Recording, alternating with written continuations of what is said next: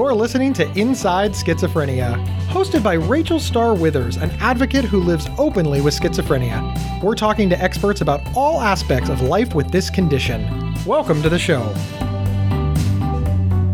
Welcome to Inside Schizophrenia, a Healthline podcast. I'm your host, Rachel Star Withers, here with my amazing co host, Gabe Howard. When a mental health crisis hits, it can catch everyone off guard the person experiencing the crisis and those around them.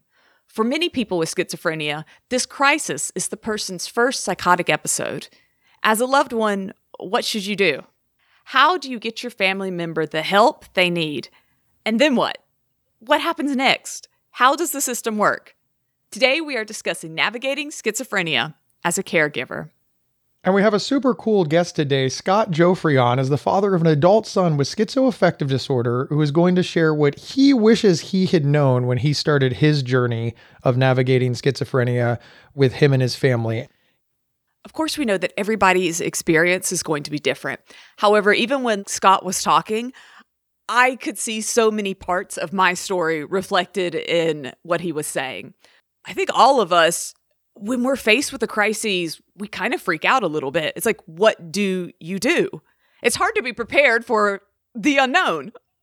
There are just some things that I don't know that you can completely pre-plan for, and I think a schizophrenia diagnosis is one of it. You you can't have the equivalent of a fire drill for a schizophrenia diagnosis. And even if we could convince people that they need to pay more attention to this, there, there's still the problem of how do we train them? How do we prepare them?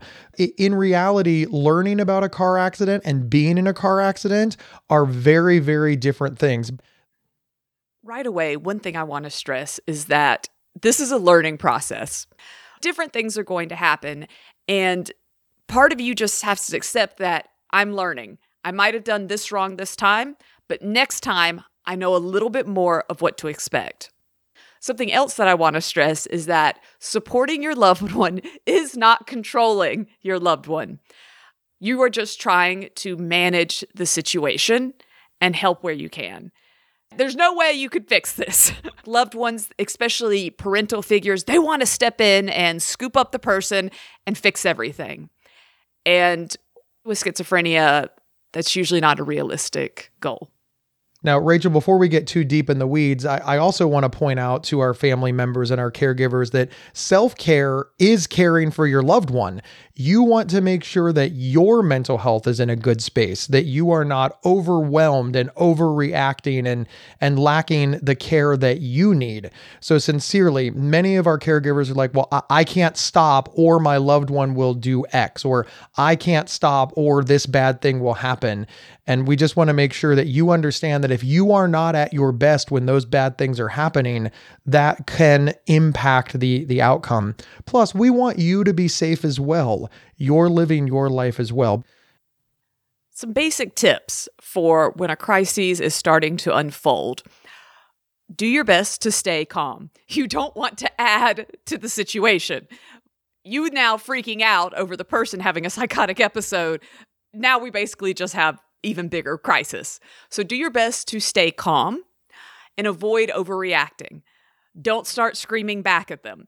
Don't start hollering or trying to reason with them, even.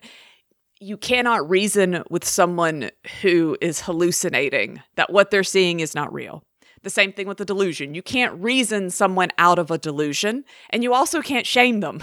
You can't be like, oh, you're just wasting our time, or you just want attention.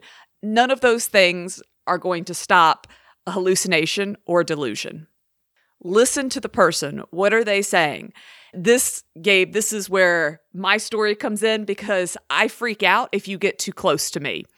Um, if you try and reach out and touch me, that will only escalate things with me because I'm having a very hard time grasping what's real. A lot of times I tend to lose my body parts. In my head, my arm has crawled away. So I'm dealing with that's mentally what I'm dealing with. And then you reach over and you touch my arm. You can kind of see that just throws everything into a ray. Please be very careful with touch. If you're going to touch the person, I always suggest ask permission first or kind of announce what you're doing. I'm about to touch your hand. Okay. I'm standing behind you. I'm going to step to the front. let them know what's going on. And notice how I'm speaking very slow and clear.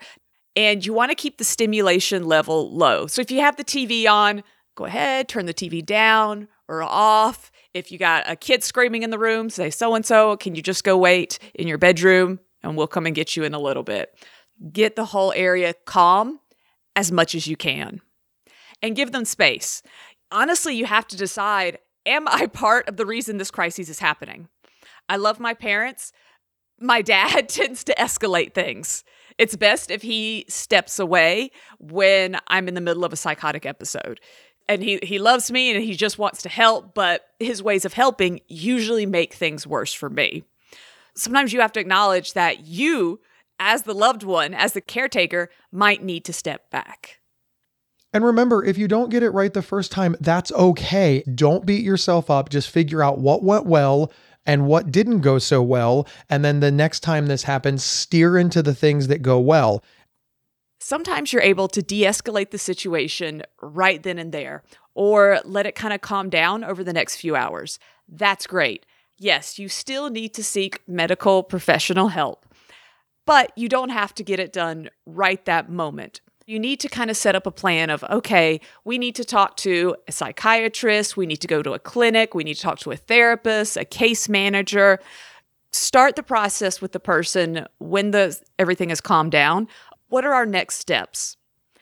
However, if the person is in immediate danger, whether themselves or other people, or your situation is clearly gotten out of control, it's time to call in for help. Now, Gabe, you actually have worked with different programs and you know quite a bit about this process. I have done a lot of work with law enforcement and first responders because when you do call for help, they are the likely people to arrive unless you have another number or place to call that is specific. And I, I want to be clear, very specific to your area. The vast majority of people, when things get out of hand, they dial 911 and they say, We need help and it, they may not do a good job of explaining. So let's talk about a couple of things. First off, asking for a CIT trained officer is is is perfect. To say I need a, a CIT trained officer. My loved one is having a mental health crisis. Use that language. You can also use language like I need a mental health first responder. I need somebody who is trained to work with people with mental health issues. And here are some other tips that are also important on that. First, if you know there are no weapons, please do not lie. This is very important. But if you have no guns in your house, if you know they're separated from weapons, please say, My loved one has a mental health crisis. They have been diagnosed with schizophrenia. There are no guns in the house. Say that immediately. The next thing is, is, you know, sort of preparing for the visit, get rid of all the bystanders if you have other people over, whether it's other family members, your other children, uh, their their friends or family, you want to get rid of as many people as possible because that provides stimulus. You want to keep the situation as calm as possible. Next, when the officers or, or, first responders do arrive, give them as much information as you can that that matters, right? That that's what I really mean matters. You know, my, my loved one has been diagnosed with schizophrenia. They have been taking their medication. This is unusual for us. Uh, or of course, my loved one has been diagnosed with schizophrenia. They've been off their medication for about a month. This is out of character for them. They don't usually yell at us, uh, etc. Just give them all the information that you can quickly. Now, Gabe, you said to ask for a CIT or Crisis Intervention Training Officer or something along the lines of a mental health crisis unit. I have to ask are these first responders or are they with the police? That is an excellent question, Rachel, and a very difficult one to answer. Depending on where you are in the country, it, it, can be different. By and large, the vast majority are law enforcement officers and they are, in fact, with the police. But there are some carve out units in different cities across America where they may be first responders. They, they may work with the police, but not be police. And we're even seeing situations where a police officer and a mental health professional show up together and they assess the situation and decide if law enforcement should go in or if a licensed social worker should go in or a mental health crisis counselor should go in. You're never 100% sure what you're going to get just because it is completely different in every state. This is where it absolutely pays to figure out what services are available in your area ahead of time because it'll save a lot of time during a crisis not to have to figure out who's rolling up on you. What's scary when we talk about this, Gabe, is that is best case scenario. That is the best case scenario is that someone calls 911 and they're able to ask for a crisis team or a crisis trained person and they're like, "Absolutely, we're going to send them right away and then they'll have first responders, law enforcement as backup." That that's wonderful. Uh, especially if you're like me and you live out in the country, you calling 911 might get you Joe, the local sheriff who you went to school with.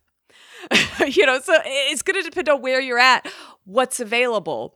And that is something that does need to be on the forefront of people's minds. Unfortunately, we all see in the news where things escalate many times and a person is shot. I do think it's important to think about where you're living and prep as much as you can ahead of time. We hope that you never have to call a first responder. We hope that you never have to call 911. Uh, but if you do, it will behoove you to know what to expect, to know who's coming, and to know what your weaknesses and challenges are. Once you do call 911, you need to be prepared for the response, which you're going to have the medical emergency department response, but also law enforcement. And once they arrive, you now have no control over the situation. It is up to them what happens next. That's why you called them. You've called in the professionals. So they might make a decision that you, as a loved one, don't agree with. You're going to have to step back and let them do their thing. They'll be the ones to decide what happens next. Keep in mind, with law enforcement being involved, they might decide to arrest the person. They might decide that they're going to have to take the person to jail. This could be very, very scary. Um, and this is also why it's important for you to stay calm and kind of let those who are helping them know as much as possible. Being clear if they have a diagnosis, if they're on any medications, if they've never been dangerous or violent before, stress that. Make sure they know that this person has never had a violent encounter or situation. But once the the professionals arrive, you do kind of have to learn to take a back seat to the situation. You're still there to help and you're still there to support, but you don't get to be the decision maker at the moment. One of the things that we should level set is that when you feel that you need to call outside assistance, when you're calling law enforcement or first responders, you acknowledge that the situation has gotten out of control to where you can't handle it. We need to brace ourselves for the fact that your loved one probably will be taken somewhere. So we want to prepare you for those next steps. Many times when the healthcare professionals arrive, they'll recommend a hospital stay. Now, something to know voluntary admission to a hospital is the best. if you are able to voluntarily commit yourself, or if you're able to talk to the loved one yourself about voluntary admission into the hospital, that's wonderful. It's also good to know what does insurance cover? uh, certain insurances usually cover like a set amount of days. The other option is going to happen is an involuntary admission, where the first responders, the law enforcement take the person and they're going to go to the hospital or be put on an emergency hold, which is 72 hours. You're not going to have any control if if it's the 72 hour hold. And honestly, that's kind of probably what needs to happen.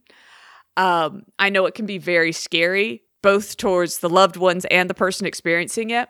But when you're taken on a 72 hour hold, that's to make sure you're okay and you're not an immediate threat and to keep you from doing any harm to yourself or others. We need to level set and remember the people who show up at your house, they are not the best people to put your loved one in a position to live well for a lifetime. They're just stabilization. So it's actually a very, very good thing. And I, I need people to understand this. It's a very, very good thing when those people are taking schizophrenia seriously enough that they understand that your loved one needs more medical attention than the people who respond to a 911 call can provide in your home in the moment of crisis. Another thing that might be jarring as a loved one is the mental hospital or the inpatient psychiatric units. I think a lot of times people going in, they, they're just imagining a hospital. If you've ever had a hospital stay, and, and that's what they're picturing. And an inpatient psychiatric unit or a mental hospital is run a bit differently. a few little things that kind of will stand out right away, they can be very noisy and almost appear chaotic and hectic. Unlike most hospitals where you know you're kind of in your own room or always on your bed, mental hospitals tend to have more kind of common areas, people are moving about more. The biggest thing that I want everybody to understand is that real life is not television. It, it, looks chaotic and it's hectic. There is there is a ward filled with people who are severely mentally ill. There's a ward filled with people who may or may not be suicidal. There's a there's a ward filled with people who do not understand logic or simple commands, and the goal of that ward is to keep them all safe while also tending to their medical needs we've all been to emergency rooms and we see how hectic emergency rooms are. And everybody says, well, of course, an emergency room is going to be hectic. People are showing up with emergencies. I need people to apply that same logic to a psychiatric ward. I talk to many loved ones and they're just like, I didn't want to leave my loved one there. It was so ugly and and it wasn't pretty and there was nothing beautiful and they weren't allowed to have their phones and there was just yes, it, it is true. They're, they're, they're bland as can be because bright colors can be triggering to people with serious and persistent mental illness. They have to have all soft furniture that's heavy because they have to protect them from moving it or hurting themselves with it. There, there has to be wide open spaces and high ceilings so that they can see everything so that nobody can have an isolated corner there's just not a lot of uh, pretty decorative design that you can do with these restrictions. I do not want anybody to hear that 100% of psychiatric wards and psychiatric hospitals are perfect and you never need to check them out or put a critical eye on them. I just want to make sure that when you do check them out and you do put your critical eye on them, you're not saying, well, they're bad because there's not a mural on the wall. The next thing is is a, a lot of the things that happen in in televisions, movies, pop culture, in psychiatric wards, like for example, the patients playing ping pong. This is not the reality of an actual psychiatric ward. For one thing, a, a ping pong table has you know the the paddles and, and little balls and the netting and sharp corners. It's it, it's not the best activity for people who may be experiencing psychosis, for example. This is just the kind of things they do in TV because they need the patients to be doing something and moving around for visual interest. It's not the reality. The reality is is there's a lot of people sitting around and it appears that they're doing nothing. And in those common rooms they may be doing nothing. The real work happens in the groups, the breakouts, the one-on-ones with your doctor, etc. There is a lot of waiting and people who are waiting look bored.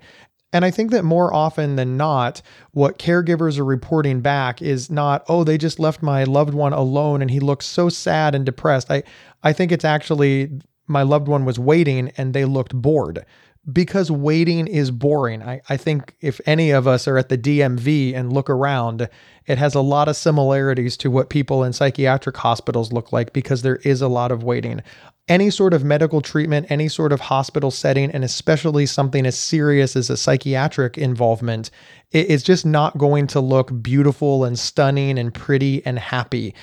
Your loved one may be suffering, but it probably has a lot more to do with the reason that they're there than the there. It's important while your loved one is in the hospital that you stay connected you can go and ask questions. If you see something that doesn't seem correct or that seems off, say something.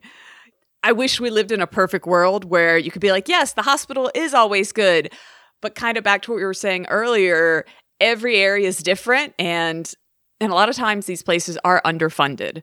So do your best if you see something going wrong, do say something. If your loved one is telling you about issues, don't just ignore them. Rachel, it's always important to point out that everybody in the hospital, psychiatric ward or otherwise, does better when they have engaged loved ones. But obviously, the goal of going to the hospital is getting out of the hospital. Rachel, discharge plans, share.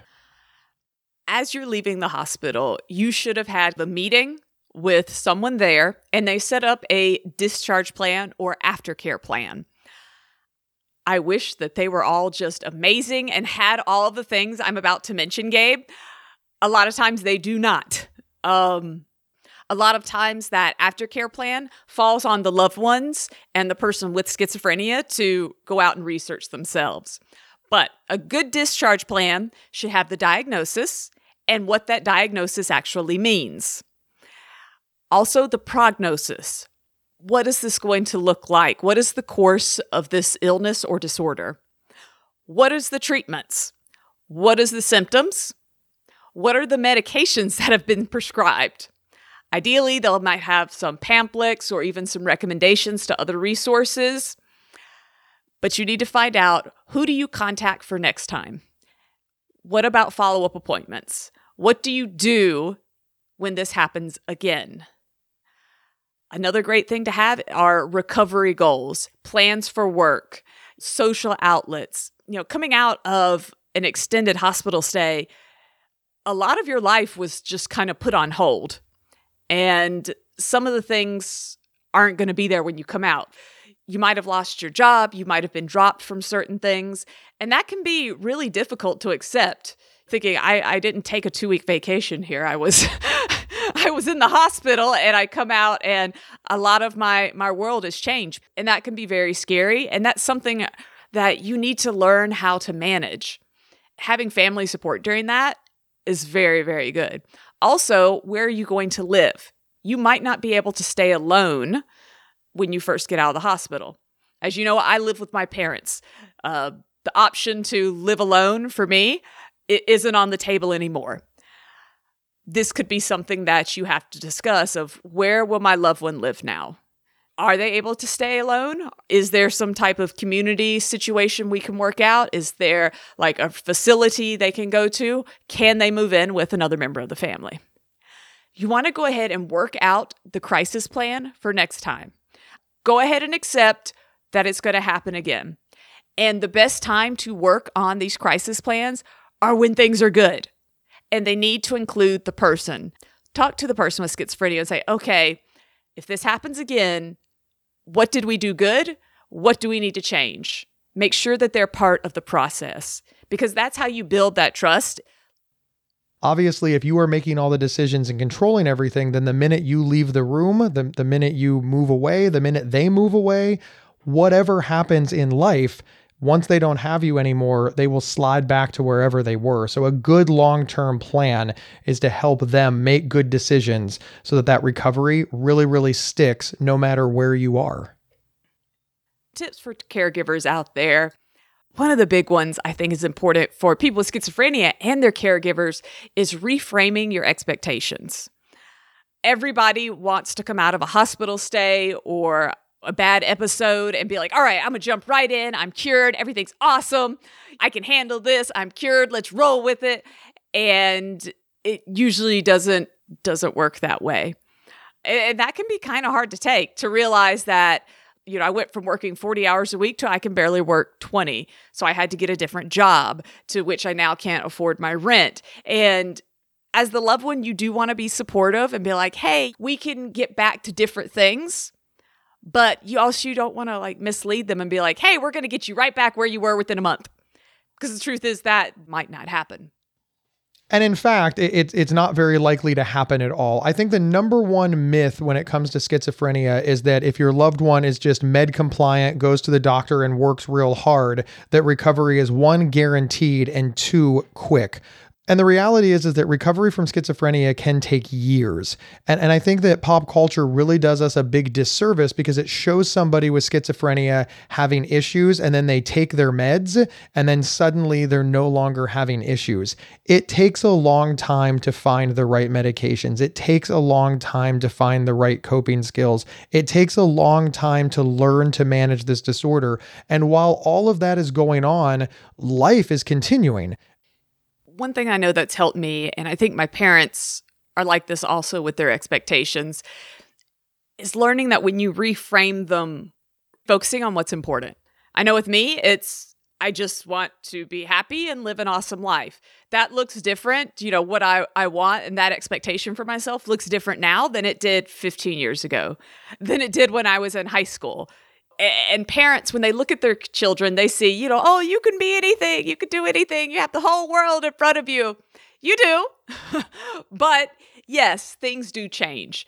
And i think the most important hope that you would have is that your child is safe and happy. I think that's the most important thing you can focus on as a loved one is how can i support my person so that they can live life? Along those lines, celebrate success.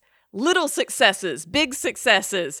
You know, if you notice that the person has been doing really amazing at their medical compliance, meaning they've been taking their meds every day, they've been just sticking to a routine, celebrate that. It may seem silly, but celebrate it. We have a great guest who you interviewed. He's a father who has a son with schizoaffective disorder. We're just going to go ahead and play that right now. Today, I have the pleasure of speaking with Scott Joffrion, who is a father of an adult son with schizoaffective disorder. Thank you so much for joining us, Scott.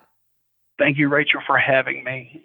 This is uh, a really an experience uh, that I've gone through, and I, I want others to uh, to also have some insight and understanding of, of the things that, that I went through early on with my son's diagnosis how many years back did this start happening? He was struck um, in 2016. I believe he was uh, 19 at the time. We're we're pushing uh, six to seven years now. You know, I wasn't aware of any family history of mental health. Uh, however, digging deeper, you you find out more, and and that's probably more about the stigma. You know, there's not a lot of talk, more more like whisper. And and my son was uh, he moved out and he was entertaining uh, some things that I think triggered some some drug use, and then all of a sudden his personality became uh, very confrontational, and uh, it, it became really difficult with delusions, um, the psychosis, and all the emotions that are wrapped up in that. Did you suspect that it was a mental disorder when this started happening? I knew something was definitely wrong. Uh, at, at, that point, I said, "This is not normal." You know, there was it was just very delusional. So what it specifically was, I wasn't sure if it was alcohol or drugs or, or gosh, I didn't even really use the word psychosis then. You know, he's crazy. I just didn't understand it.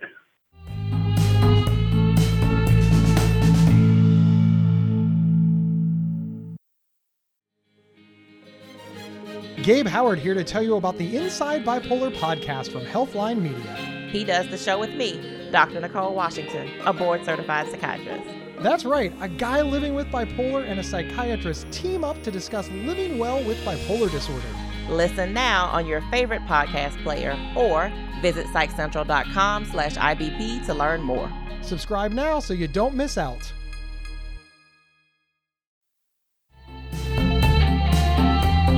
And we're back discussing navigating schizophrenia as a caregiver. How did you get him helped? Was he willing in the beginning or was he not? Like, what happened with that?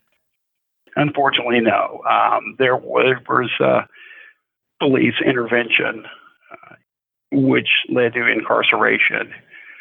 At that point, I began to seek out help with the uh, the mental health services outreach in the the local area but it was kind of like you're you're knocking on the door and or you're making calls and there's no one answering or you get somebody at the front desk and we'll have somebody call you. And i don't want to uh, negate the work that these services do. I, I think it's they're overwhelmed. But but that's how it started. Um, law enforcement incarceration and was able to um, get him into probate and have him then uh, hospitalized. That was like, uh, I had no idea how all this worked. Um, and it was very difficult and it was very stressful. I can't imagine for him because he's psychotic and he's in jail. Um, so it was it was very difficult all around. When was he given the diagnosis of schizoaffective disorder? That did not come for for a few years. Um, but what I will tell you on my first call from the doctor at the hospital, who I have respect, on his first hospitalization was that the doctor said, This will be one of many times in the future. Wow. And I'm like, okay, to me, that that was just a super scary and not a not hopeful statement at all. How did that make you feel? that would be terrifying. Uh, I was it, it it was it was a deep breath. Uh, it was like, oh, okay. You know, all, all I knew about schizophrenia, and I didn't even really get my name, but well, there's antipsychotic medication. He'll, you know, they'll give me some antipsychotic medication. He'll come home, and antibiotics work, and this will work too. And but then when I thought about what he said, this will be one of many times to come. I'm like, well, okay, now what? And eventually, uh, he was released. And got his follow-on appointment, but there was just a, a real disconnect. No, so there was a disconnect. But it was just like, okay, we went to the uh, acute care clinic, and he has a follow-up appointment with his doctor, and that was it. I'm like, okay, well, that's what we do. Well, um, there wasn't anybody who, who sat me down and said, hey, this is what we know now. Obviously, we don't know it all, but these are some things that you should uh, find out more about. You here's some a resource, here's a contact, here's a group, here's a, an individual that can help uh, you understand more about the situation uh, that your son is faced with. There wasn't someone there uh, for that. Now, I need to take ownership for my own uh, self. Uh, you know, I had other children, uh, adult children, and wife. Um, but if somebody gives me a piece of information, normally I try to go chase it down and find out more about it. Um, but at that point, I was really overwhelmed with what was going on emotionally, and um, so it was it was difficult. Did the doctors really give you any other advice outside of letting you know this was going to happen again? No, no, no. Um, follow up meeting and see a therapist. Wow. Yeah. Uh, and I do have to ask because your son was over 18 when all this happened. Yes. Did that play into it because they just couldn't tell you anything? You know, that's a that's another uh, hurdle at that point, I did not have uh, permission, and because I was the uh, the core of the delusion, um, I was the last person he wanted to give permission to. So I quickly learned to start communicating with the doctor, even if they would not communicate back with me. I would give them information. Okay, these things occurred. Hey, this is uh, this is where he's saying uh, what he's doing. During this time, was he on his medication? Was he in therapy? So uh, was irregular, and, and I would go visit him, and he was living in his own place, and I would see holes in the wall. I would see medication not taken.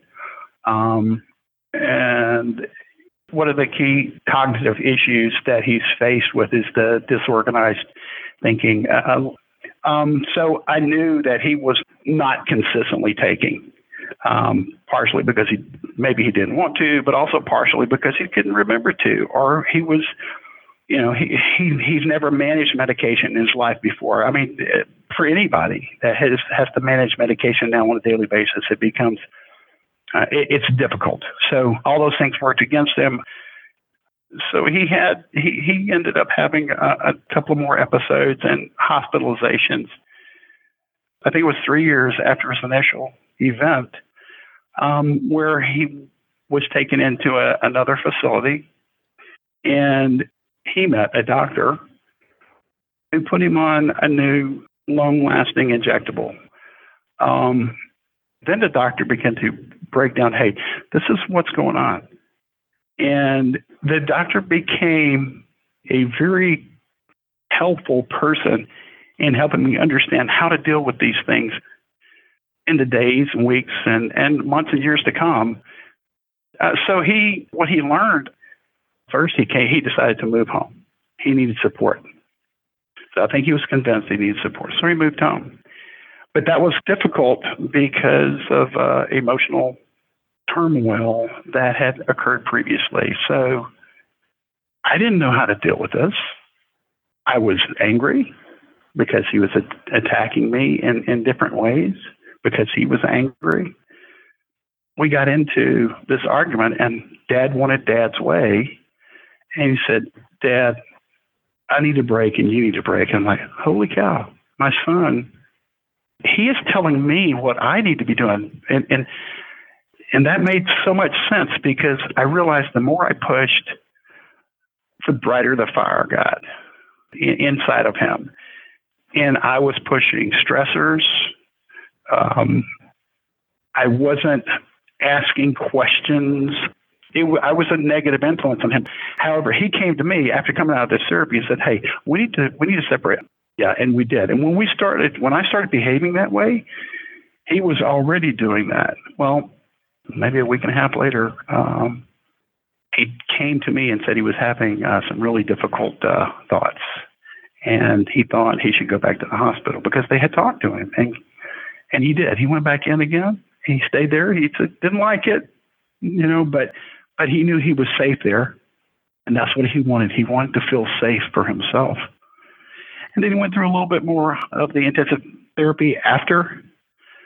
What a game changer uh, this doctor and this team put together took this to a whole different level uh, of treatment and outlook on, on my son. And that's incredible because that took you multiple years to get to that point. Uh, three, three and a half, somewhere in there. Yes, ma'am. Yes, it was. Wow. Yeah. Wow. How are you dealing with this personally? So, wow, that's a good question. Uh, sometimes I deal with it in different ways. Um, sometimes it's I'm positive. Sometimes it can catch me off guard, and I can be negative. Um, what I have found through the process after he came out of the hospital is I went out and found somebody to help me with my marriage and my understanding and dealing with uh, my son and and how I could be the the best person I could be because if I'm not healthy mentally or physically or otherwise my goal my heart is to take care of my family if I don't take care of myself, I can't take care of them. And that's so important because caretakers, loved ones of people with schizophrenia, they forget about their own mental health. They just kind of let themselves go by the wayside because they're dealing with this loved one who has something serious going on, but you didn't. You were able to see that you needed help also, and that's awesome. Yeah, you know, um, I on, a personal level, I I can isolate things in my life. Um, and I think uh, to some measure we all do that. However, what I found is is by isolating it or capping it, it began to bleed it bleed into many other aspects of your life. Even if you weren't even speaking to somebody, you just start having this feeling. So um, I, I will say this: my son has allowed me to be part of practically every doctor visit with him uh, and the doctor. Um, I asked permission because I think this this participation is so important because I'm I'm the glue on the stick here. Um, so I would I would ask, could I join after they talked privately? And I was invited in, and then it just became more of a natural thing. So um, the thing I learned in, in that doctor's office is you got to let them talk. You got to let your, your loved one talk. We always want to sit there and, and, oh, well, my son, this is how it should be. And let me say that right for you, or let me clear that up for you, doctor. You know, you just have to sit there and listen and then just be ready to answer questions. This took me a little bit to learn. Um, but it, what I found it did, it gave my son confidence that I wasn't steering him. I wasn't steering the doctor, but I was participating and suggesting. And all along the way, as long as we weren't in crisis, my son made the decisions on, on medications. Because at this point, he's wanting to get better. At this point, he's seeing he wants to, he wants his life back. Allowing our children or loved ones to lead their life to the best that they they can. You can't get in front of everything. Um, these are all things I've learned on the ropes until I started listening to your podcast. I got involved with NAMI. Um, I'm, I'm involved with uh, Team Daniel. Um, so when I walked into my first NAMI support group meeting, well, you know, I know everything about this. I mean, I've been going through this for, for six years. I had an arrogant attitude when I walked in there. I thought I could bring something to the group that was valuable, but what I realized is I left there learning so much more. And the more I learned, the more I, I wanted to learn. Uh, a short follow up after that, I took the uh, the NAMI uh, family to family education course. Blew me away. Uh, now, I, somebody could have showed me this six years ago. I don't know, but it really just breaks it down. Somebody would have sat me down in the support group and said, "Hey, these are the things you're going to battle, and here's some tips on how to do this." Or these are medications that work in this way, and these are medications, and these are the challenges. You know, we talk about in in the mental health environment that this is a this is a team, uh, this is a village that that we have to put together. Um, I'll tell you, one person trying to be the village for for your family uh, is is very stressful. So, getting involved with the groups going through the trainings, listening to the podcast, um, you start to realize you're not the center of gravity for the whole group, and there are resources out there. And you know, the best thing out of all this learning, I have real hope for my son. Right now, he is in uh, he's a civil air patrol working right alongside me in the volunteer organization. Wow. He's living on his own now for the last eight months in an apartment not too far. He is working now a full time job. Um, what I see is meaningful recovery, not just enough, but meaningful recovery. And I think there's more. I, I think there's more. I think there's more I need to focus on getting him involved with outside of work and outside of home you know, you, when when he was going through this the first few years, he did not want to go out. He did not want to go to the grocery store, or I would drive him and he'd sit in the car. But what I found is the continued therapy of being with him uh, and us going out and and just being there. And as he got better, that anxiety is, is not there anymore. He just, you know, we even went to a concert. we went to a concert this summer, and he was just, he just loved it. I'm like, man, I've never seen him smile this way before. So wow. I see meaningful recovery, but but all this has come through a long road uh, of learning, and and I really asked myself in the end, what could be different? What would be different had we been able to know these things sooner? Uh, what could I have done? Uh, I know I realize it's not my fault, but there's just so many things that I think that could have influenced his recovery. But I just wish, I wish I knew a little bit about what, what was going on uh, in the onset and somebody helping me go through that and understand it uh, better. What advice do you have for someone who is in the position you were six, seven years ago? Well, um, first of all, if you, if you understand what the problem is, and it's uh, schizophrenia or schizoaffective, even if you don't, the, the psychosis, the symptoms, you, you really need to talk to an, an expert. And sometimes the experts show up at the family support groups because they lived it. I know there's medical experts, but you, you've got you've got to got to get in with a support group but a support group would have really given me the, the best foothold to start this journey. And uh, I think that the personal experience, talking to people who are involved, here's here's my objective and overall. It is education for these these people uh, who are going through the same situation, and that education is so important, even if it's just basics at a, in a family support group meeting or more advanced in the family to family training meeting. The fact that people don't understand schizophrenia, uh, my heart is is to reach other family members like myself, and um, so that's what that's what I'm doing. I have a question, and something you talked about was your son turning against you during the times of psychosis. Right. Can you just talk to me emotionally what that was like? Yeah, that was um, first. It was trying to plead with him that that wasn't true, that that wasn't right. But when you're talking about, you know, uh, not hallucinations, but delusions, um, he there there was no talking about it. And then I began to internalize the attacks as personal attacks.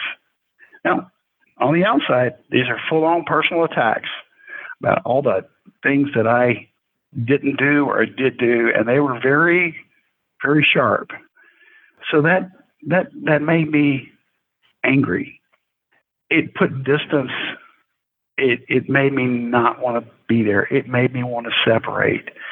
Um, that was that was probably some of the worst parts of, of this whole thing uh, that that we've been going through. And I'm glad you asked me that question because here's what I'm going to tell you. Through it all, he never quit on me, and I never quit on him. I think I told you I had six sons. I love all my sons. I, I love them equally, but by far, my best relationship is with my youngest son.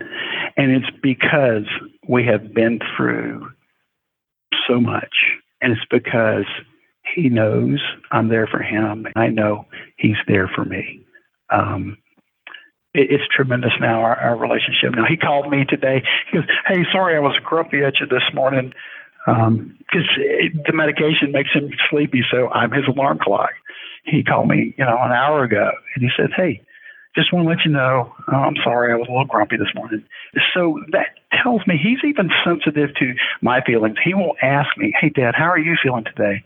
Are you feeling stressed? I'm like, Nobody asks me that but you. I'm like, This is, I'm like, it makes me happy. It makes me very happy.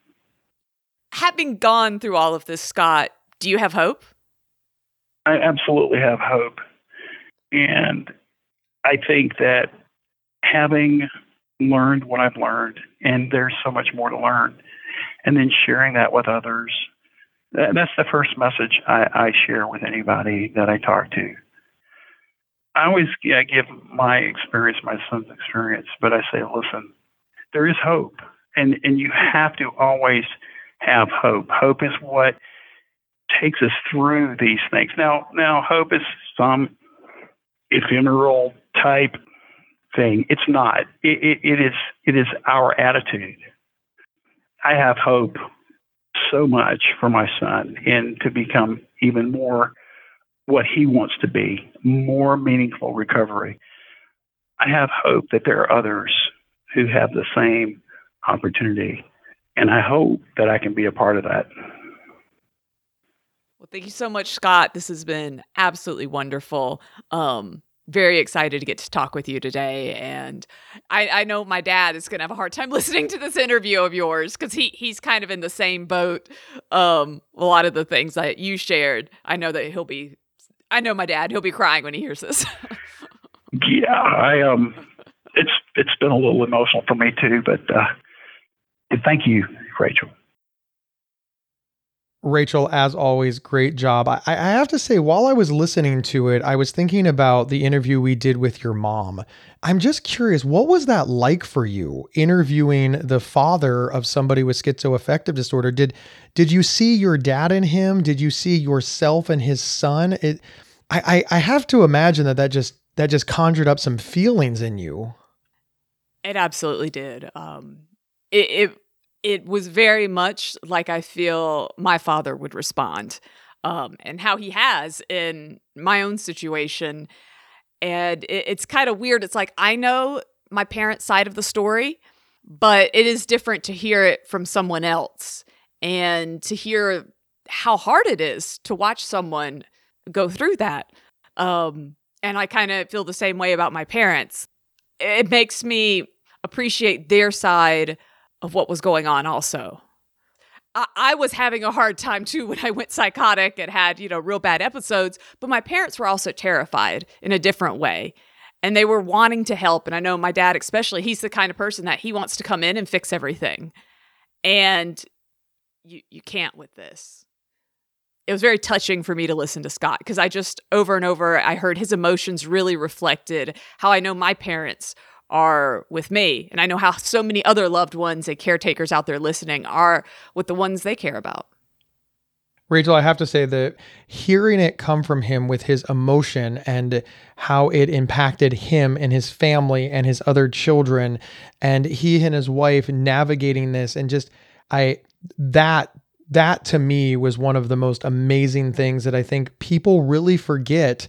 This is not just rote facts. It's not just a do this, don't do that. These are impacting real people and real families. I, I also liked how proud he was of his son. I, I, I got to tell you, we often hear over and over and over again how how tragic and how much crisis and how disappointment and and on and on. But he he took the time to talk about how proud he is of his son and how hard his son is working. And I especially as someone who lives with bipolar disorder, hearing a, a, family member just talk about how proud they are of their child, that that that hit me in the feels the part that really hit me in the feels was when he said, because he has six sons, he says, you know, I love all of my sons the same, but with his youngest one who has schizoaffective, they have the closest relationship. And that that made me think about me and my dad. Um, we definitely have a very close relationship, partly because, yeah, I, I have to deal with all this. And he's the one who's always checking on me. And I, I just thought that was so, so sweet. And I, I just, I don't know, that really touched me. I was just like, oh, warm and fuzzy inside. I think it just serves as a really great reminder for all of our family members, for all of our caregivers who are listening, that obviously we need support and we need to vent. But if we're only sharing those negative stories, those scary stories, those anger stories, those fear stories, we are kind of creating the impression accidentally and inadvertently that we're not proud of our loved ones. I I think it's important to uh, throw in some of those. You'll never believe what happened today. I'm so proud of my loved one stories just to balance out that conversation. Something else that Scott said really hit home for me was find the experts around you. You know, when we think about experts, we, we think those with really, really impressive degrees. We think about like the highest doctors, you know, the real specific doctors who specialize in something like but we forget about the experts around us, other people who have gone through what we're going through. Like, some of some of you listen out there have way more knowledge on specific things than anyone else. And I want to encourage you to share that because your knowledge is going to give someone else so much hope, especially somebody who is in the midst of this for the first time and they're like, I don't know what to do all of us are experts in different parts of this journey, and we can learn so much from those other experts around us. I think that talks so much of why support groups are important. Support groups, not just for the person with the disorder, but for the caretakers, for the family members, being able to share and be like, oh, wow, that's a great idea. I never thought of doing blank. And remember, you can have as many experts as you want. I don't want anybody to listen to Rachel and hear, oh, well, she's saying ignore the doctors and only listen to the patient experts. Nope, nobody is saying that. You are allowed to have unlimited experts. And I, I think that's what's very valuable. As we close today, I want to take this moment to talk specifically to the caregivers and the loved ones out there, because I think there are some very important things that you need to hear it's not your fault. Especially with parent child relationships, you want to blame yourself. The schizophrenia is not your fault. If you look and think how many people across the world have schizophrenia, I promise you, you didn't cause it for all of them. also, you cannot fix this. This is a mental disorder, it is a lifelong thing. Yes, you're going to make mistakes. Yes, you're going to have regrets. The goal is to be there for the person with schizophrenia. Practice self care, remember to set boundaries, and build a support network, not just for the person with schizophrenia, but for yourself also. Look around at the other members of your family. Who can help with what? Who can be there for you also? Never be afraid to reach out for help. The most powerful thing I think Scott said in our interview was hope is an attitude. I love that. It turns hope into a choice. And hey, you're going to have to accept, you know what? I'm going to lose my cool. I'm going to be depressed. I'm going to react inappropriately sometimes. I'm going to get frustrated with my loved one. I'm going to get frustrated at their team care, at schizophrenia in general. But I'm going to be there. And I'm going to be there with them together, learning how to navigate schizophrenia. Thank you so much to all the family members, friends, community members, and caretakers. And thank you for listening to this episode of Inside Schizophrenia. Please like, share, subscribe, and rate our podcast. And we'll see you next time here on Inside Schizophrenia, a Healthline Media podcast. You've been listening to Inside Schizophrenia, a podcast from Psych Central and Healthline Media. Previous episodes can be found at psychcentral.com slash is or on your favorite podcast player. Your host, Rachel Star Withers, can be found online at rachelstarlive.com. Co host, Gabe Howard, can be found online at gabehoward.com. Thank you, and we'll see you next time.